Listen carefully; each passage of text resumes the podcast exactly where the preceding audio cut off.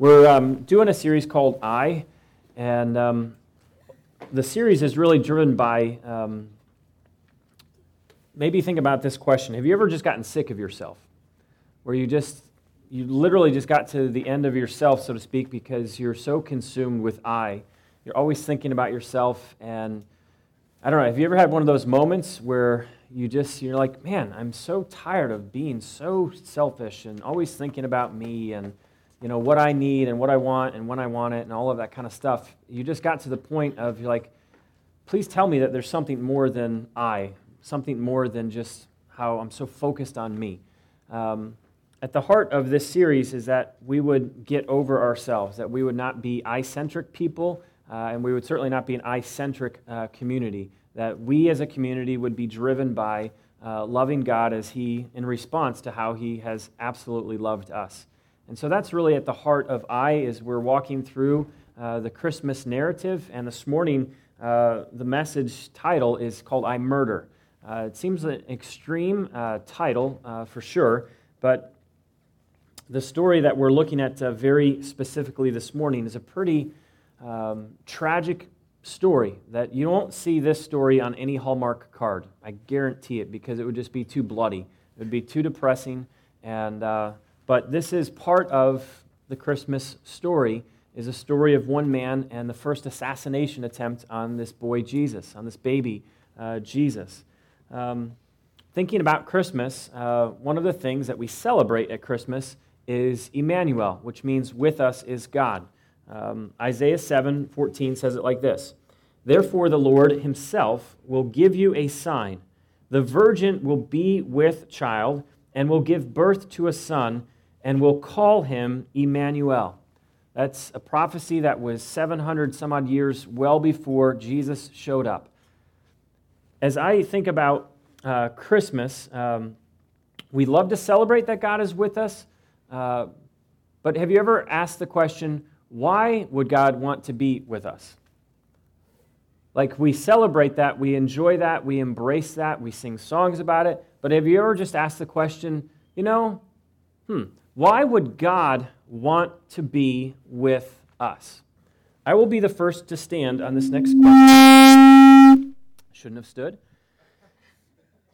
Okay, so I'm standing, all right? If you, and you're most likely, everyone's going to be standing with me here in a second, so just listen. If you've ever lied, if you've ever cheated, uh, if you've ever had a prideful thought, uh, a lustful thought, if you've ever been selfish, self centered, uh, please stand to any one of those things, okay? Uh, think about it for a minute. If you've ever stolen or gossiped or coveted, okay, so it's safe to say that all of us at some point in time have done one of these things. So, my question uh, to each of us is why would God be interested in being with us? Why would God be interested in a people that was lying, cheating, stealing, covenant, prideful, lustful, arrogant. Like, why on earth would God look at a community like this, a people, a humanity like this, and say, Yes, I want to be with you? So you can be seated. I hope you get the point that all of us had to stand. And as I was thinking about that, uh, it really drove home the point to me why does God want to be with me? Why does God want to be with you? It's one thing to celebrate and sing uh, God with us and Emmanuel. So, why? Either God just didn't know, like God was shocked when he sent his son Jesus into the world and was like, oh, Jesus, I'm, I'm sorry, I didn't know how depraved the world was. Come back. Obviously, I don't think that was the answer. I think God knew very well. God has perfect knowledge. Job talks about that in Job 37, where he has perfect knowledge of all things. Uh, another verse, Psalm 147, says this Great is our Lord and mighty in power, his understanding has no limit. So God understood fully the condition of humanity when he sent Jesus to be with us, to dwell among us. So, knowing that God knew that, God intentionally, purposefully uh, came to humanity and we all just stood. Okay, so point being, we're, we're all sinful, we've all rebelled. point being, why does God want to be with us? And this is not the exhaustive list, but in thinking about just this question, love drove him to enter in. And you may have heard this message maybe since you were a kid, or maybe this is a message you're hearing for the first time. Jesus loves you. Jesus is the demonstration of God's love for you. Just if you can, listen to some of these verses. John 1:14. The word became flesh and made his dwelling among us.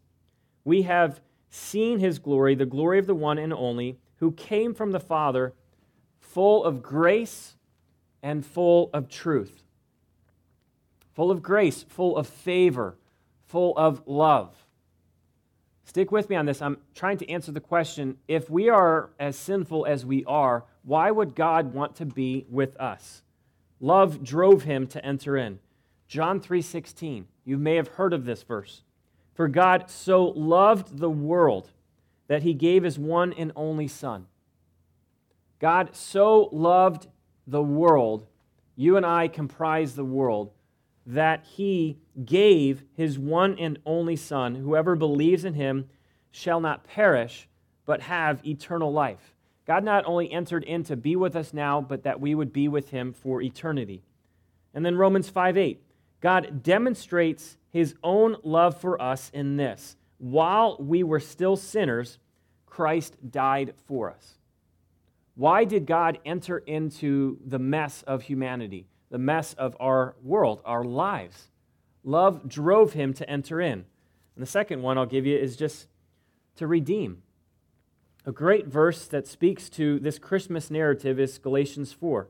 But when the time had fully come, God sent his son, born of a woman, born under the law, and this is the answer to why to redeem those under the law that we might receive the full rights of sons. It's absolutely amazing to me that despite our wickedness of being sinful and rebelling against God, God said, I want to be redeemed with my people, with my creation. So he sends his son Jesus to redeem people back to himself. Why? So that you would be called a child of God. I don't know if you've thought about that recently, but it is amazing to me that God would want to look at me and say, That's my son. Or look at you and say, That's my daughter. Like, how amazing is it that God, creator of all, holy, looks at an unholy people and says, I want you to be my child, my son, my daughter. And the only way that happens is if I send my son to redeem you back to me. John 1:12 says this, yet to all who received him to those who believed in his name he gave the right to become a child of God or children of God. Jesus did not God didn't send Jesus into the world to you know, end poverty, end famine, end all wars between each of us. Jesus was sent specifically into the world to end a war between us and God. There was a tremendous gap between us and God because of our rebellion, and God sent Jesus to bridge that gap between us and God. So at some point, God will make the world right and put, put all things right, but before He does that, He puts you right. He puts myself right. He puts us right with Him. I've just been um, really dwelling on that question of it's one thing to say God with us, but you have to ask the question why does God want to be with us? It's because He loves you and He wants to be redeemed, reconciled with you, that you would be His child, His son or His daughter. And He did that through His Son by God's choosing, not by us working our way towards God. Now, the story we're going to look at uh, today. Um, again, is looking at, um, at Jesus. He's probably about two years old at the time we're going to jump into this story, but in many ways, it's a story of contrasts. There's a story of some people who chose to worship uh, Jesus, and then there's a, the story, the contrast is of one individual in particular who chose to try to assassinate or murder Jesus. Story of contrast. One group of men decide to worship one individual decides to try to murder Jesus.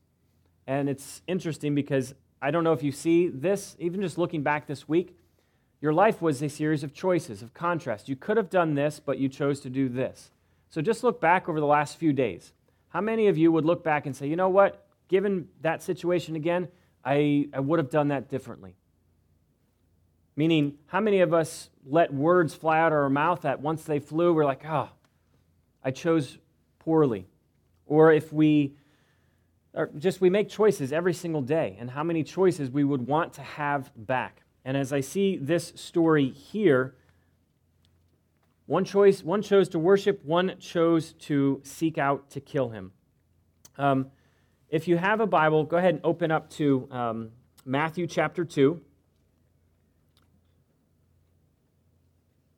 And it's very interesting if you consider your choices as you open up to Matthew 2. Your choices really reflect I. Meaning, your choices really reflect what you think about God, or your choices really reflect what you think about self, meaning I. So, as you consider the choices that you made this past week, just look back. Were your decisions, choices more reflective of I at the center, or were they more reflective of God at the center? And I hope that you have a very high view of God, meaning I very much believe that God speaks. I very much believe that God speaks daily. I very much believe that God is in constant communication of wanting us to hear his voice speaking to us. So, our choices that we make that don't reflect him are not reflective that God doesn't speak to us or that God's not initiating or God's not revealing himself to us. Our choices really reflect what we think about I or what we think about Jesus, he. It's if you look back through the whole Christmas narrative so far, God is incredibly active in speaking to people. He spoke to Zechariah the priest and said, Your wife, through an angel, uh, your wife, Elizabeth, is going to have a son. Yes, she's well along in years, but God is going to make this happen. God spoke, revealed to the shepherds, and the shepherds went to see him. God spoke to Mary. What a message Mary received. We looked at that last week. Yeah, you're a 12, 13 year old girl. You're uh, vowed to be married to a man, but you're going to be pregnant uh, by, the, by the Spirit of God. That's what God revealed to her. To Joseph, God spoke to Joseph and said, You're going to be thinking that you want to divorce Mary because she's claiming to be pregnant, but yet a virgin. You're going to think to divorce her. Joseph, stick with her. The story we hear today uh, God speaks to the Magi, wise men, kingly uh, type figures, speaks and says, There's a king you need to go see and need to go worship. And then he reveals even to Herod. And what God reveals to Herod uh, through even the Magi is this. Uh, and I want you to bank this, if you will. This is Herod's reaction to what he hears and sees of Jesus.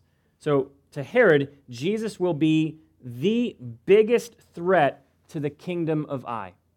So, the question that each of us have to wrestle with is what will I do with Jesus? Small I. All of these people, Zechariah, shepherds, Mary, Joseph, Magi, responded to God's voice speaking to them in an appropriate way. Herod did not respond to what God spoke to him, revealed to him through uh, these magi. Jesus will be the biggest threat to the kingdom of I. So, our question that we'll start with, well, kind of start with, and definitely end with is how does I respond to Jesus? Okay? Extreme contrast here of some who worship, some who murder, but this is the story in Matthew chapter 2. After Jesus was born in Bethlehem in Judea during the time of King Herod, Magi from the east came to Jerusalem and asked, Where is the one who has been born King of the Jews? We saw his star in the east, and we have come to worship him. Okay? Bethlehem in Judea. Bethlehem is so small that Matthew had to make clear Bethlehem, Judea area, okay? It's about five miles outside of Jerusalem.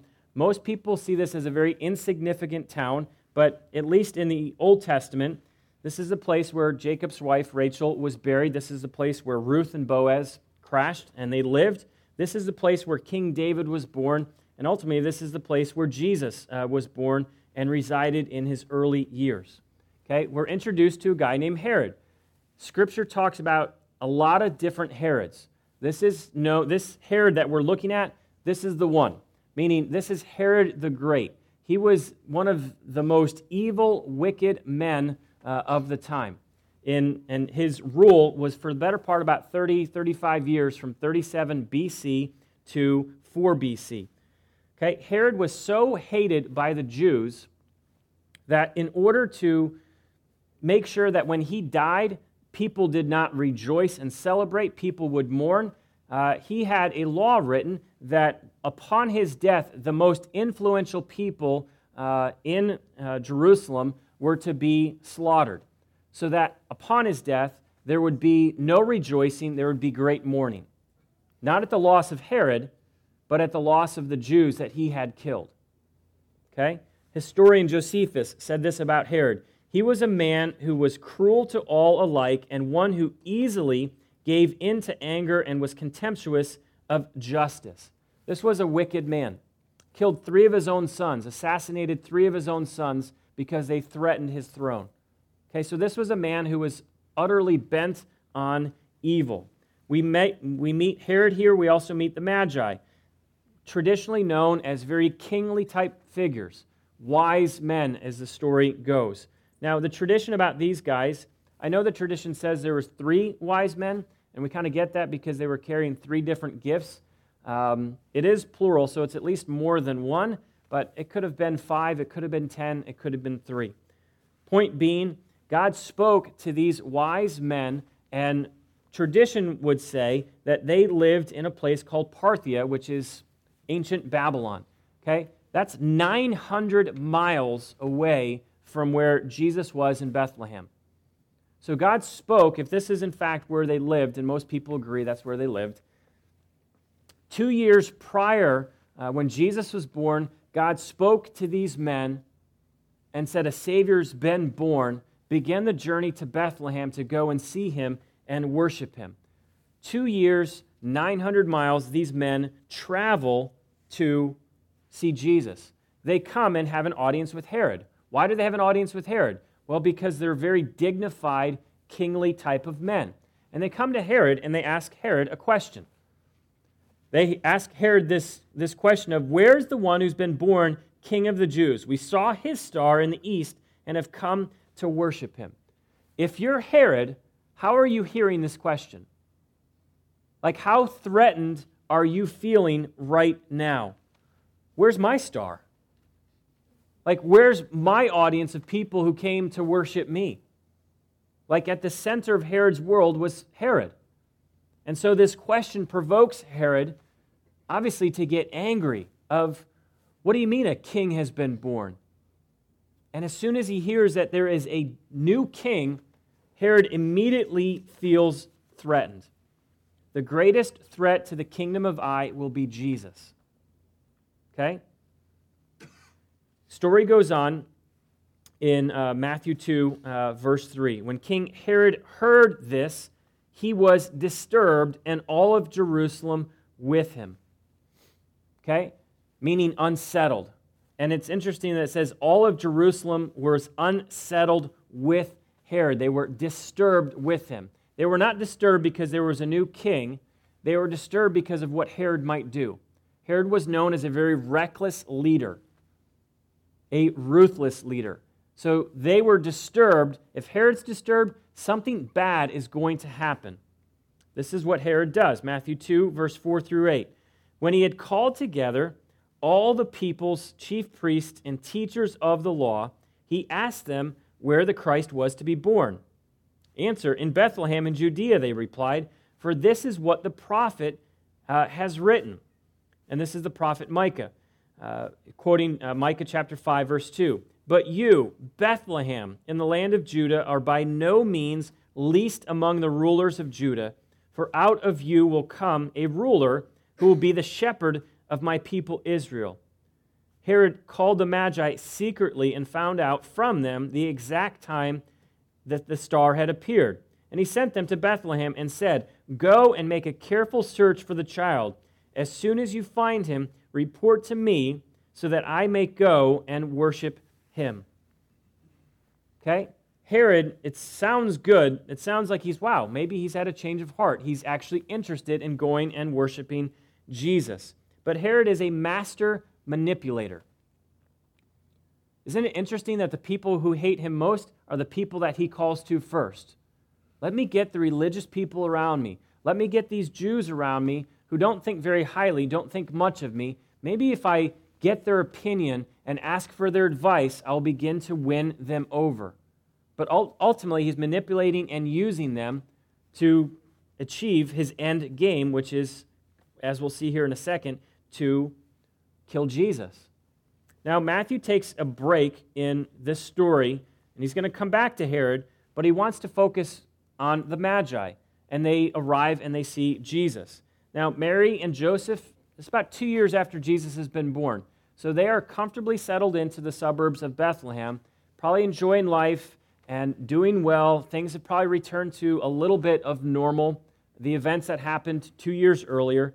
And then all of a sudden in Matthew 9, or Matthew 2, verse 9, life was interrupted for them two years earlier, and life is about to get interrupted uh, dramatically for them again. So this is Matthew chapter 2, uh, picking up at uh, um, verse 9. After they had heard the king, they went on their way, and the star um, settled. Um, hang on. And, and the star they had seen in the east went ahead of them until it stopped over the place where the child was. When they saw the star, they were overjoyed. On coming to the house, they saw the child with, the, with his mother Mary, and they bowed down and worshiped him. Then they opened their treasures and presented him with gifts of gold, of incense, and of myrrh. And having been warned in a dream not to go back to Herod, they returned to their country by another route. I love that God just speaks in the most practical ways. In a dream, these men have don't go back the way of Herod because it won't go well for you. Okay? So, in this, there's a pretty obvious detail that you will not be able to answer, and I certainly can't answer. How does a star move and stop? They've been following this star for two plus years.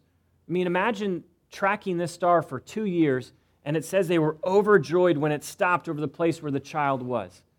They tracked this thing for two years, and all of a sudden a star stops over a specific location. How does that work? Like, what did that look like? Okay, I, I can't explain any of that except to say when God is doing what he is doing, miraculous things are happening. I personally remember what Jesus said, or what the angel said to Mary in uh, Luke chapter 1, verse 37, when she's absolutely confused, like, I'm a virgin and you're telling me I'm going to be pregnant. How does this? I just, I don't get it. And the angel says to her, For nothing is impossible with God. So I can't explain a star, how it moves, and then it stops right over an exact location, except to say when God is involved and God is in the equation, there is nothing that is not possible for him. Now, if you're Mary, you're now about 15, 16 years old. So you've, you've achieved womanhood, right? Barely a teenager still. If you're Mary and these men, whether it's three or four or five, show up at your doorstep, and by the way, because they were dignified men, kingly men, wise men, they would have been traveling with a rather large company. Okay? They would have had security people with them. They would have had people there to care and attend to them. Okay? They may have even had some of their family traveling. So this is not just three or four people. This is probably quite a posse of people who are traveling with them. So Mary looks out her window and she sees these dignified men show up at her doorstep. They knock on the door, they come in, and they see Jesus with Mary, and they bow down and they worship him. I don't know if I painted a good enough picture for you, but if you're Mary, what on earth are you thinking? Are you not completely, first of all, just amazed? Who are these men? How did they know who my son was? You came from where? 900 miles away? So, outside of all of the questions of how did you know and where did you come from, how encouraged and amazed do you think Mary was when they dropped to their knee? Men, stately men, dignified men, dropped to the floor and they began to worship this child, no longer a baby, this child, a two year old child named Jesus. And not only did they drop down to one of their knees and bow down and worship Jesus, they opened up their treasury. They opened up and showered Jesus with incredibly expensive gifts. I'm guessing that Mary was greatly encouraged at what God had once, once again done. These men had traveled for two years. They showed up at Mary's doorstep. They bowed down and worshiped, and they showered Jesus with gifts. Just as a side note, as I was thinking about that, I just wonder how encouraged Mary was. And God used these other individuals to encourage Mary just to say, Mary, you're still right in the middle of my will. I'm still in this. I am blessing. I am providing. I am taking care of. All those, all those things you heard two years ago are still true. This is my son. And as I think about how God wants to encourage people, we can find encouragement just from God directly Himself, God speaking directly to us. We can find encouragement through just reading God's story. And how many times have you ever just opened up God's, open up scriptures and you're like, man, thank you, God, that's a timely verse for this situation I'm in in my life. But as I consider how many times God has encouraged me, it's through others.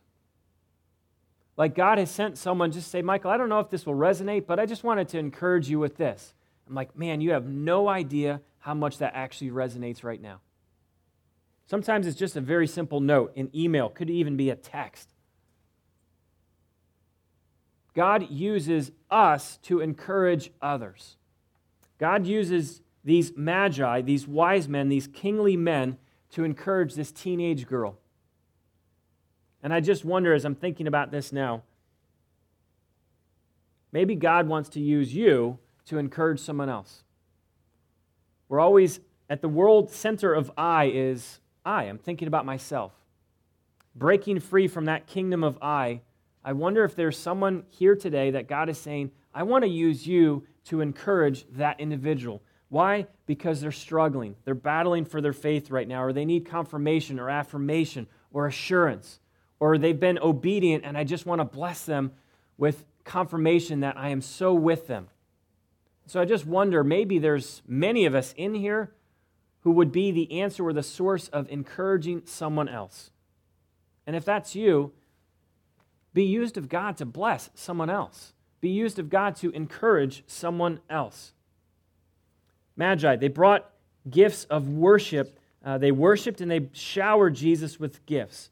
I don't want to make a big deal of these gifts, as is often made the significance behind each, because ultimately, I don't think these magi knew well, this gift is going to signify his deity, and this gift is going to signify his resurrection, and this gift is going to signify this. These were very common gifts, at least in the ancient East, that were given to kings. They give a gift of gold. Gold is very expensive, a gift for kings. Incense. The type of incense that was given was an incense that would only be used in the most holy of places, on the altar. It would be used as a sweet aroma. And then the myrrh, an expensive perfume that was actually used um, uh, to help cover the stench of decaying bodies. It seems weird to give the gift of myrrh. Like, here you go, Mary.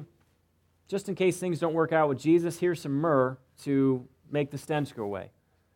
Again, I don't want to make a big deal that, well, that's foreshadowing his resurrection and the incense is foreshadowing or speaking to his deity, because ultimately I don't know if that's what they were really thinking. But I do know that they gave the best of what they had in the gifts. And as we're going to read on here um, in this story, you ever wonder how Mary and Joseph paid for their life in Egypt? How they even got to Egypt? Isn't it ironic that God brings the gifts and then says, It's time for you to pack up and move to Egypt, which wasn't next door to Bethlehem? God brings not only the encouragement of the Magi, but he brings provision of his next uh, steps to Mary and Joseph. And before we look at, go back to Herod, I love how God speaks again pretty clearly to the Magi in a dream don't go back to Herod. And this is a question I'm going to come back to, but how important is obedience? Like when God speaks, if, put it this way, if God spoke to them the message, don't go back to Herod, and they're like, ah, I don't know, it could be God, it could be my dream. I could have had too much salsa last night, and that's influencing all of this. Like, if they were disobedient in this moment, they die. They go back to Herod, they would be killed for sure. Because Herod is already disturbed, and we'll see in a second, furious with this baby Jesus, this child Jesus. Matthew 2 13, 14. When they had gone, an angel of the Lord appeared to Joseph in a dream. Get up, he said. Take the child and his mother and escape to Egypt. Stay there until I tell you, for Herod is going to search for the child to kill him. So he got up, he took the child and his mother during the night and left for Egypt, where he stayed until the death of Herod. And so was fulfilled what the Lord had said through the prophet Hosea Out of Egypt I called my son. From where they are in Bethlehem, just to the border of Egypt, it's about a 50, 55 mile trek. I don't know if you've ever traveled with a two year old, but you know, 55 miles, you know, in a suburban, it's pretty easy. But they didn't have suburbans and car seats and DVD players and cars back in the day. So this is not like an easy trek that Jesus or that Joseph, Mary, and Jesus are about to embark on. But I don't think they just went to Egypt 50 miles to the border. There was a community of about a million Jews who lived in Alexandria which was 200 miles further into Egypt. So I believe they were going, they were sent to Egypt, not just to the border, but to live amongst the other Jews that were dispersed uh, in Egypt in Alexandria. 250 miles, they make a trek uh, to Egypt to live there in safety until Herod was dead. And thus fulfilling, as, as Matthew says, the scripture in Hosea 11, verse 1 out of Egypt I called my son. Think about Joseph for a minute. Think about the crazy message that Joseph, Joseph has received over the past two years. Okay? His wife, Mary, who's not yet married to, but he finds out that she comes to him and says, uh, Honey, I'm pregnant, and I promise you I did not have sex with anyone else. And Joseph is thinking, Well, clearly it's you didn't with me. And he's thinking, well, Mary's, you know, I don't want to disgrace her because she's going to look like a lunatic already. She's claiming that she is pregnant but a virgin, and not and on top of that, she's claiming that she's got God's child. So Joseph is uh, an angel. God speaks to Joseph via a dream and says, Joseph, don't get divorced from your wife. Stay with Mary. Fast forward a little bit. Joseph, now, after two years of living with Mary, seeing Jesus, uh, God appears to him again in a dream and says, Joseph, it's time again to move. It's time to pack up and move now, tonight. Get your things together and head to Egypt. Why, God? Well, because there's assassins who are now coming to find Jesus to kill him.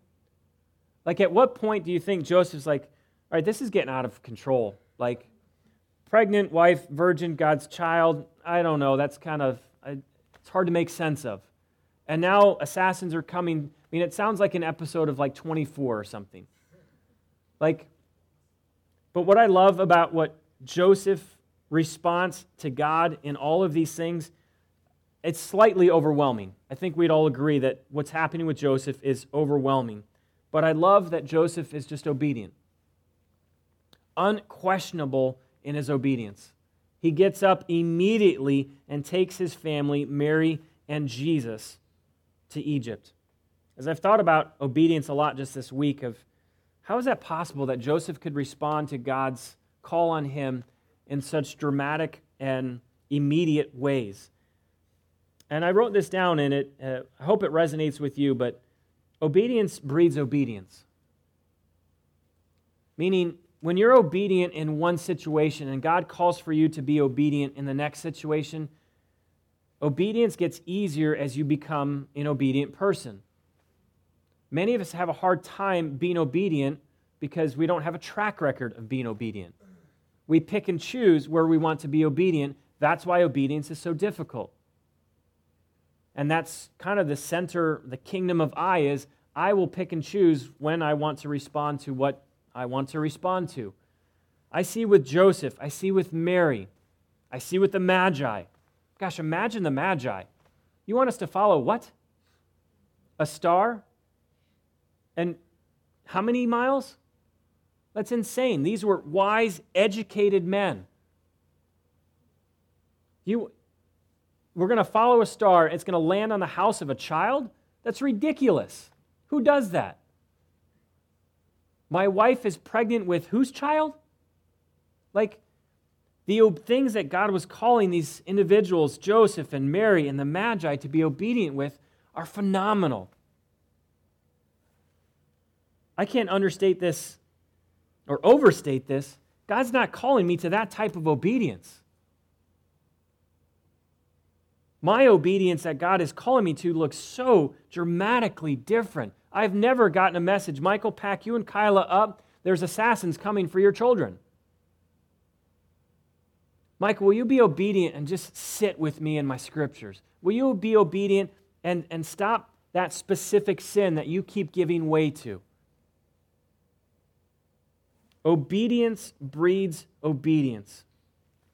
If you start practicing being obedient with the things that God's calling you to be obedient with, I guarantee you will cultivate a lifestyle of being obedient. Thus, when God comes to you again six months from now, it will be easier to say yes to God because you've said yes to Him in the past and you've seen how God has provided for you. The story takes a tragic turn in Matthew chapter 2, verse 16 and 18. When Herod realized that he'd been outwitted by the Magi, he was furious and he gave orders to kill all the boys in Bethlehem and its vicinity who were two years old and under, in accordance with the time he had learned from the Magi. Meaning, if you were a kid aged two and under, um, death sentence. Two years and under, in accordance with the time he had learned from the Magi. Then what was said through the prophet Jeremiah was fulfilled. A voice is heard in Ramah, weeping and great mourning. Rachel weeping for her children and refusing to be comforted because they are no more. It was a fulfillment of a prophecy that when the men and women of Israel were carried off into exile into Babylon, Rachel, who is uh, personifying Israel, is Israel was weeping as they were being carried off into exile. Herod was furious, so furious that he gave the order to kill, to murder. Like I can't imagine being the guard who was carrying out that command. You want me to go take my knife to a two year old and do what? Like, this is a real story. Like, this happened. You won't see it in the movies, you won't see it in any Hallmark card, but this is the tragedy of Christmas. There were some who chose to worship, and then there were some who chose the kingdom of I, to protect the kingdom of I, and to murder Jesus or try to murder Jesus. Now, I don't want to overstate this. There were not thousands of children that were killed here in this assassination. We actually have a good idea. It was somewhere between probably about 25 to 50 children that were murdered uh, at Herod's command. And I know that because Ezra chapter 2, verse 21 says, post exile, that there was 123 men that went back to Bethlehem. And you take from when they went back to the time they're there now, there's about roughly a thousand people living in Bethlehem. And scholars much wiser than I have deduced that we're looking somewhere between 25 to 50 uh, boys that would have been murdered uh, under Herod's command. Now, you might say, well, that's in the grand scheme of things, that's not a big number. It is if it's your kid. It is if it's your town that you're living in. Woodburn's much bigger than Bethlehem, about 40,000 people, give or take. Imagine if there was 50 deaths of two-year-old boys and under who were murdered. Imagine the pain. If you're a parent, you get this. And by the way, you don't even have to be a parent to get this. What kind of command comes from who is this man that he would kill, murder these children? This is the story of I murder. And I wanted to finish with that, not on a depressing note, but I wanted to return to the question that I opened up with.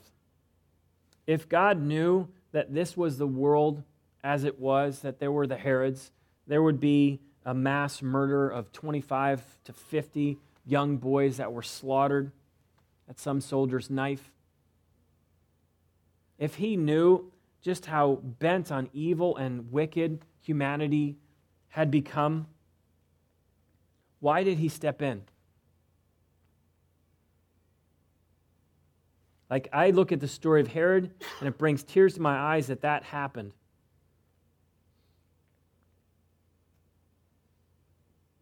But I see a lot of Herod in myself.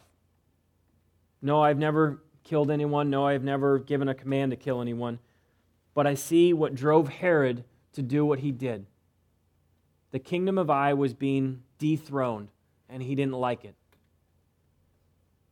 when my kingdom of I is beginning to get dethroned, I might not have the response or reaction of Herod, but my response and reaction is still sinful uh, all the same. If God knew, and I should stop saying if because God did know, why did he send his son into a world such as the world of Herod? and I'll finish where we started. God sent his son to communicate to you uh, that you are greatly loved by God. But because of rebellion, because of sin, because of I murder, we have been, there is a break between us and God. And there was only one way that I could ever get back into right relationship with God, and God said, I'm going to send my son to do for you what you cannot do for yourself. God's love is relentless. God's desire to be restored and reconciled, redeemed with his people, you and I, drives him to send his son. So this morning, I knew it would be kind of a weird finish. Like, how do you finish on a, such a sad note of the loss of so many children. And the thing that encourages me is that God still came despite the world that he stepped into. There is two responses you and I can have to the God who sent his son. You can worship him, and to worship him means to adore. Uh, worship means to obey. Worship means to trust. The Magi did that. Joseph did that. Mary did that. Or you can ultimately reject the God who sent his son for you.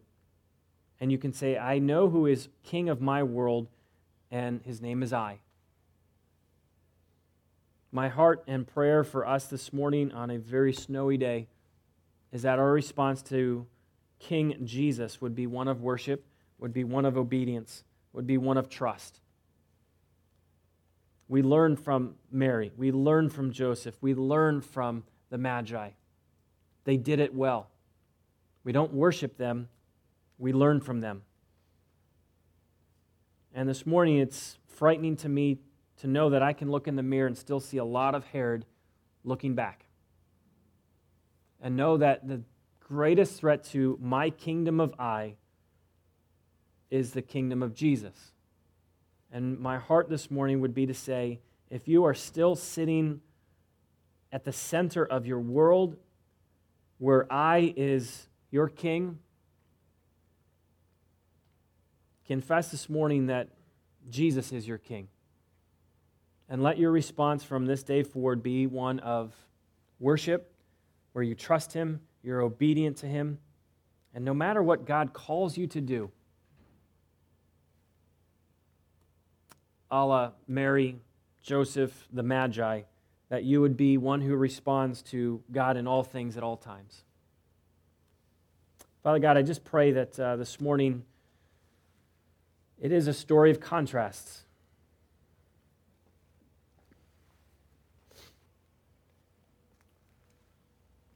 A story of a group of men who chose to respond to you God, and worship Jesus. Literally bow down and worship him. But the contrast, Jesus, is that there was another man named Herod who chose not to worship but chose to remain at the center of his world. And in order to protect that, he tried to kill the one true king. So, God, I do thank you that you protected Jesus. I give thanks that you spoke to Joseph, to Mary.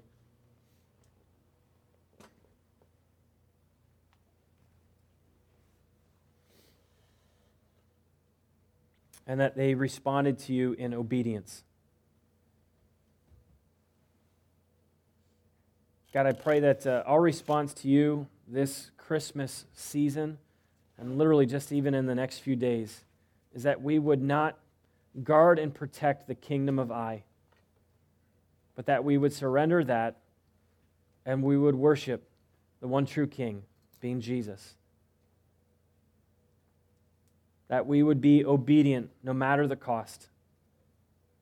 That we would trust you no matter what you call us to do, no matter where you call us to go. And God, more than anything this morning, I thank you that you stepped in